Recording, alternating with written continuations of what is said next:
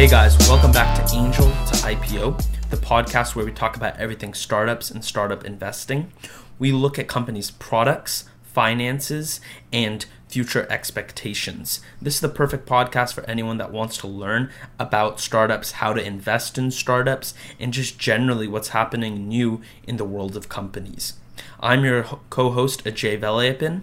And I'm your other co host, Vaarun Ramanathan. And on today's podcast, we're going to be diving into a company called Fundrise. I know some of you might have heard about it. It is a real estate company, but it's not a real estate company. It's a real estate investment company that allows you to directly invest into real estate.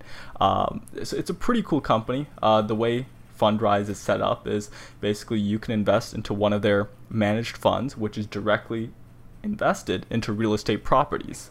Um, and yeah, so Ajay, tell me how this is how is this different from what we traditionally see in the real estate world? Yeah, for sure. I'd say traditionally, right now, as the individual investor in the real estate world, your main options you have two main options to invest invest in real estate. Number one, being the person that actually owns the real estate, the house you own, or maybe the investment property you own, and that takes a lot of work for you. Uh, another one is something called a REIT or a real estate um, investment.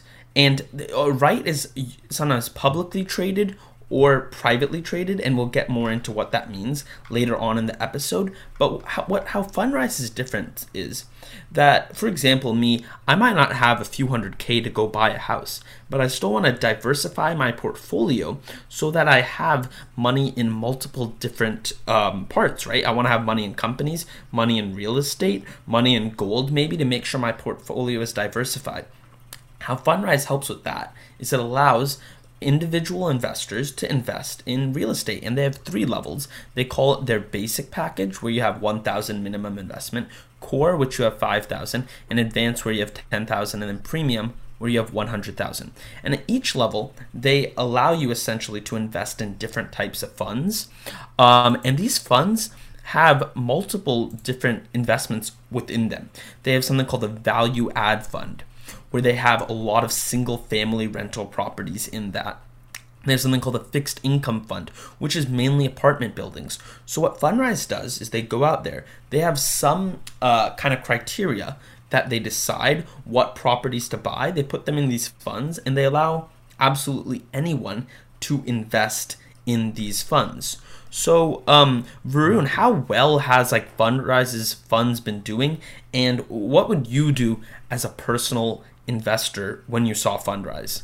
Yeah, so Fundrise is pretty cool. I think I was looking on, uh, you know, I think they publish on their website as well. They're doing like 11% per year, which is pretty good. You know, that's typically higher than your uh, S&P benchmark uh, for investments.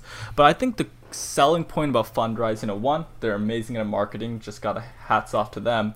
But I think it's being able to kind of see where your return your money is being invested into. You know, you put into the S and P, it's kind of like a black box. I mean, we know it's being invested into 500 companies, but you don't really see that. Um, Fundrise, they show you, you know, this is the property that we're adding. You know, it's in this location. This is why we're investing it. You know, they give a little bit of their theses. Like, you know, I think Fundrise is cool and it makes you connected to their individual property. So it feels like you're actually investing in them. Um, it kind of takes you back to the original reason of why do we invest. You know, it, returns is one thing, but also seeing you know properties and seeing these companies grow is pretty cool. Um, but one thing about Fundrise is I think we need to understand where it's competing. So uh, when we talk about uh, REITs, which is we're probably going to bring the term again, which is real estate uh, investment trusts, they're basically um, like a company or a holding company that invests in lots of real estate properties and holds them, and you can basically give your money to them, and they'll give you returns. Uh, so we have, you know, private REITs and public REITs. Uh, public REITs are traded on the stock market. You know, you can go and buy one. Um, and when we see that, I don't think Fundrise is competing with them. I think Fundrise is competing with the private REITs, uh, such as, you know, uh, held by Blackstone or some other big private equity guys, where ba- they basically they don't just you know invest in the companies. They do like the underwriting process. They work the debt. They actually take these projects on uh, you know kind of go full in depth and take on other risks associated to these investments as well. Um, and I think their fee structure is kind of representative of that. So, you know, Fundrise, they have a 1% annual free fee, which is competitive with the, um, you know, other private um, REITs in the area, but I don't think it's competitive with the public REITs. The public REITs are 0.5% management fee. So that's something, you know, kind of interesting to think about of, you know, is that a good investment? I mean, 11% is good, but what do you think? Yeah, I think we should definitely look at that. One of the biggest things when you're investing is is what is the fee structure, right? So, most uh, when we're investing in an ETF, for example, we'd want a low fee structure because they're just um, taking our money and investing into a group of stocks. But more managed ones have a higher fee structure. So you really need to look at the fee structure and see does that fee structure structure equal the returns that we're getting. Like Vaarun was saying, a good example is Blackstone. Blackstone is a private equity firm and they are heavily invested in real estate. And yes, they have a more higher fee structure, but one thing we can see is they have high returns consistently that go with that, kind of telling us why are we paying this high fee structure? Because they're giving us good returns. Then, we're, when we're looking at Fundrise, we need to see if that same thing is happening. And one thing Vaarun pointed out was public versus private. So, why we won't be comparing Fundrise with a public REIT is because uh, public REITs, what we mean by public REITs are REITs that are publicly traded. An example is the Vanguard REIT. So, that's um, a real estate investment trust created by Vanguard, which you can buy on the stock market uh, private REITs you can't buy on the stock market. You have to go to a wealth advisor, or you have to, if you're a high net worth inv- individual, you can go directly to a company like Blackstone and give you their money. And why we can't compare this with public REITs is because public REITs is very liquid. What we mean by liquid is I can pull my money out at any time. So it works like a stock. So pretend I'm in Apple at 10 a.m. I can be in Vanguard's REIT at 10:02 and then I can be back in Apple at 10:04. I can trade that quickly. But with uh, private REITs, you can't trade that much. Your money is highly illiquid, meaning you can't move it around. And Fundrise is similar to that. And because of its liquidity versus illiquidity, we're going to be comparing it to the private REITs.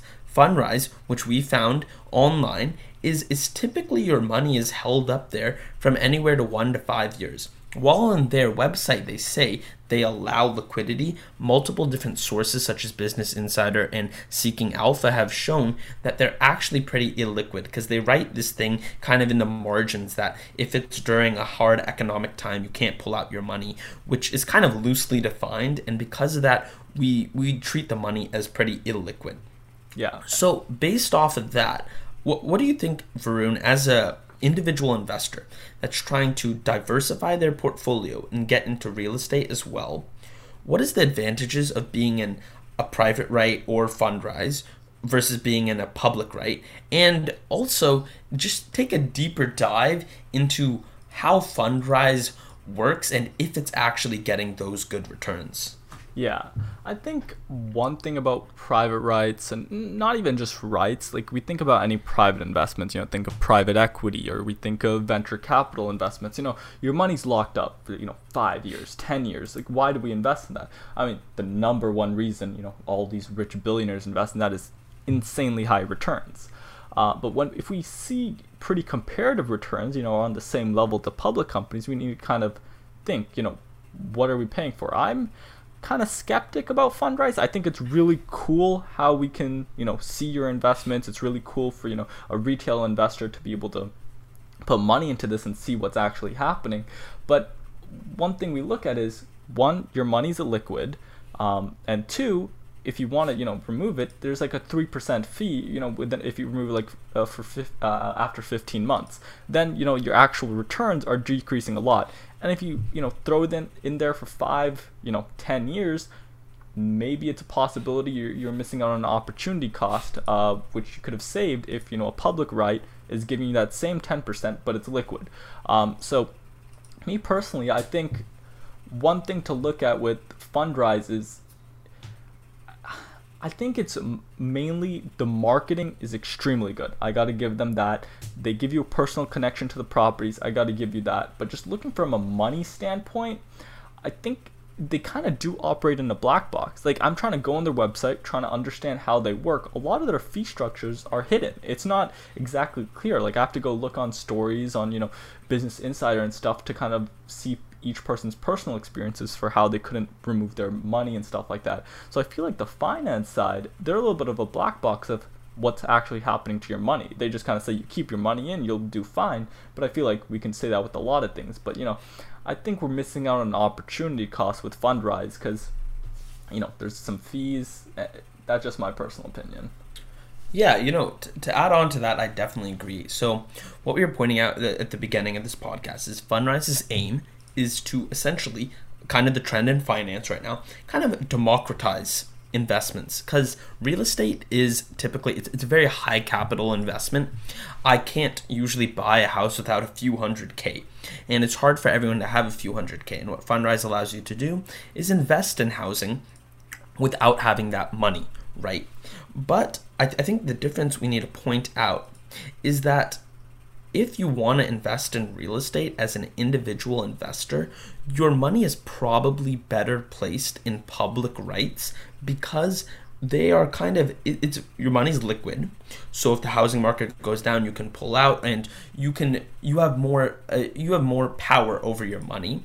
And also something else we want to point out is public REITs most public REITs nowadays use something called internal management meaning that the properties they own are run by them themselves and because of this they are kind of driven their their goal is for the properties to do well while Fundrise, they pick investments and then they use something called external management, which is where they hire a company to manage their properties. And when this happens, that company is obviously driven by having more properties to manage. So they'll just kind of try to get more and more properties to manage, and their goal isn't as much giving that return to investors. So I think that's one small problem there.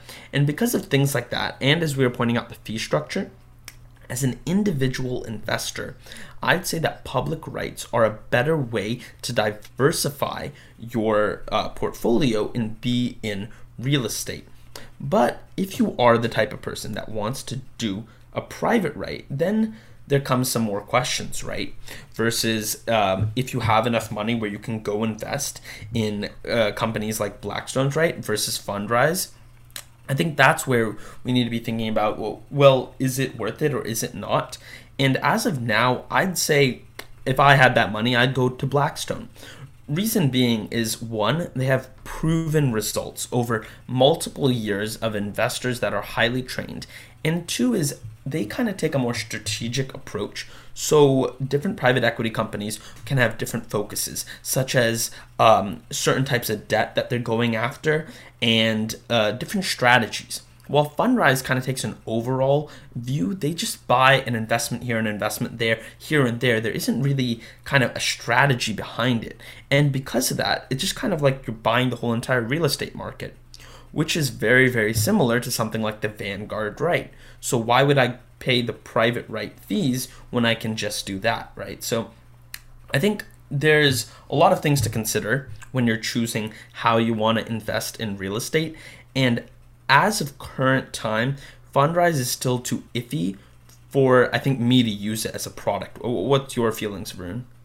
Yeah, I think one thing we're seeing, you know, you can go on so many websites a lot of people are like, is Fundrise a scam? Because I mean, obviously it's not. It's a you know pretty established company, and they do have a reputation. But the thing is, people do make money. You know, people aren't losing money, so it's obviously not a scam. It just, I think it is unclear, and it's purposely unclear of what happens to your money once it goes in. You know, you see all these, you know, being invested and all that, but why is your money locked up in such a, you know, weird way when you know, typically the democratization is you have the freedom to. You know, we're kind of straying away from you give your money, it's locked up and it's gone. You know, that's kind of the billionaire thing. You know, I'll give my money and it's fine if it's gone. Like for a retail investor, I think liquidity is extremely important. You know, I think we're seeing a contrast between two sides of one, we're democratizing real estate for sure, but two, like, what is the purpose of that if my money is, you know, if I can't take my money out. Uh, but one thing I also want to discuss is, say you know, Fundrise has you know these things uh their like their uh, premium fund, which is you know you know need a minimum of hundred thousand dollars. So I want to discuss like if you had hundred thousand dollars to invest, why not actually invest in real estate? You know, like go and buy you know hundred thousand dollar property or go and you know uh, create a contract with that. I feel like that's much more hands-on. I feel like the people that invest in Fundrise want that hands-on experience in real estate. I think that's I think that's the reason anyone invests in real estate is it's something tangible. You know, stocks are kind of like fluffy, like you can't really see it. Real estate, you can see the building, you can see it. I think people like that security. So I think that's a big thing for Fundrise is a big barrier to entry, which I think you know they kind of have to do the education piece of you know explaining why they're better than you just going and investing in you know if you have 100000 plus investing in just normal property. So what do you think? Like say you had 500000 you know what would the advantage be of using fundrise over just going and doing your own real estate investing? Yeah exactly. I think that's a great point. So i think what i'd see as if i was doing my own real estate investing the decisions are on me right? And maybe i don't have as much experience. I have the money I have the capital but I don't know how to invest in real estate, and let's say I don't have the time to. Then an option like Fundrise is something that I think is great, right? I want to be investing in real estate, which is uh, essentially dividend driven in a way, right? Because we're getting money back from the rent and it's seen as a very uh, a more safe investment than other investments. So it, it, it does look good, right? It does look good for me to put my money there. But I'd say the the problem is that like like we've been saying it's it's a big unknown. And because of that i might i'd probably not do it at this stage. Five years down the road maybe they change their company and kind of show us what it is. And i think that's something we need to point out. What we see as the future of this company is we i think it'll be it'll do better if it, they become more transparent which they say they are but i don't think they are yet. And going back to the thing if i had 500k would I go and do uh, do the real estate myself? I would if I had information, but most likely, I mean, I'd say I would prefer to go in a private REIT or even a public REIT to get into the real estate market because it just because if I don't know the information to do it myself, that's just a much safer option. Uh, one thing I want to point out though is an interesting kind of trend of not looking at Fundrise as a product or as a way for us to invest, looking at Fundrise in a company and how it works. They're completely crowd funded, right? It's different people coming in and giving them money, and that's kind of how they've grown. So this is very different than the private equity companies, which get their money from like 100 million from uh, such and such um, pension fund, uh, 10 million from this person, right? That's how they build up their money, not from this thousand dollar here, thousand dollar there. So I think one thing Fundrise has shown us is that companies can actually secure funding in these kind of non-traditional ways of just getting you to give them like thousand dollars, five thousand dollars, and create this investment portfolio. So in a way, Fundrise has created this real estate private equity company in a way through complete crowdfunding. So for them as a company, this is I think a very interesting trend. But as us as an investor, is it the safest thing to do? And that's a question we still don't have an answer to. And I think that's a question that I want answered in the next few years before I give my money to Fundrise. For sure. But one thing I want to do mention with Fundrise, I think we've taken a little bit of the negative route bashing, but I think they've been pretty innovative with the way they've approached crowdfunding because traditionally, you know, at, before you know 2016, I think only if you're an accredited investor you're allowed to invest in you know crowdfunding type projects and private investments like this. You know, accredited means um, you either have a net worth of over a million dollars or you've been earning 200,000 for the last two years. Um, but you know that's pretty limited uh, scope of who, who can do that, so it's not really open to anyone. Then the SEC released a regulation called Regulation A Plus, which basically opens it up for companies to raise, you know, up to fifty million dollars uh, from you know both accredited and non-accredited. But setting this up costs a lot of fees and is pretty expensive. But Fundrise jumped straight on that. They were one of the few companies that actually took you know um, the A plus regulation the SEC offered and basically you know went with what their mission was and open investing to all, even though you know it was fees for them and all that. Um, they opened it, and that's why you know anyone from hundred dollars, you know, five hundred dollars can invest in Fundrise or you know a thousand instead of you know unless unless you have a net worth over a million or yeah. So I gotta say I get gotta give it to Fundrise for you know actually taking charge and taking potential of doing what their mission statement is, you know, democratizing and you know kind of allowing anyone to invest in real estate. So I think the mission is good. I think like Ajay said, I think it comes down to timing. I think they're a really good company. It'd be really cool to see maybe sometime in the future if you can invest in individual individual real estate properties through the platform. That might be cool. Instead of just just a trust, if regulation comes there, you can invest. You know, maybe you, you can select investments through the platform. That might be something cool. That's something hands-on. Maybe you as an investor, that's hands-on. Instead of you, maybe you can't put up a hundred thousand for a house. You can put one thousand dollars with a hundred other investors. You know, I think that's some something cool that Fundrise can easily pivot to. Yeah, definitely. And I think to um, sum it up, what what we've seen here is that Fundrise is an innovative new way to invest in real estate through this crowdfunding that we think in the future has very high potential, but what we see as the current problems is kind of the lack of transparency. And to note on a trend that we've seen is this follows the democratization of finance, similar to Robinhood. It's allowing absolutely any investor, like Vaarun said, you don't need to be an accredited investor to invest in real estate, which is really, um, truly a game changer. So uh, we want to hear what, what your guys' thoughts on the future of real estate investing, the future of crowdfunding, and where you'll see Fundrise go. I'm very excited to see what they'll do in the next five years if they can show that they're truly uh, for the people and they're able to give us solid returns, I think that'll be really cool. And feel free to contact us on our social media um, at Angel to IPO on Instagram or email us angel to IPO at gmail.com. We'd love to hear your guys' thoughts and thanks for listening.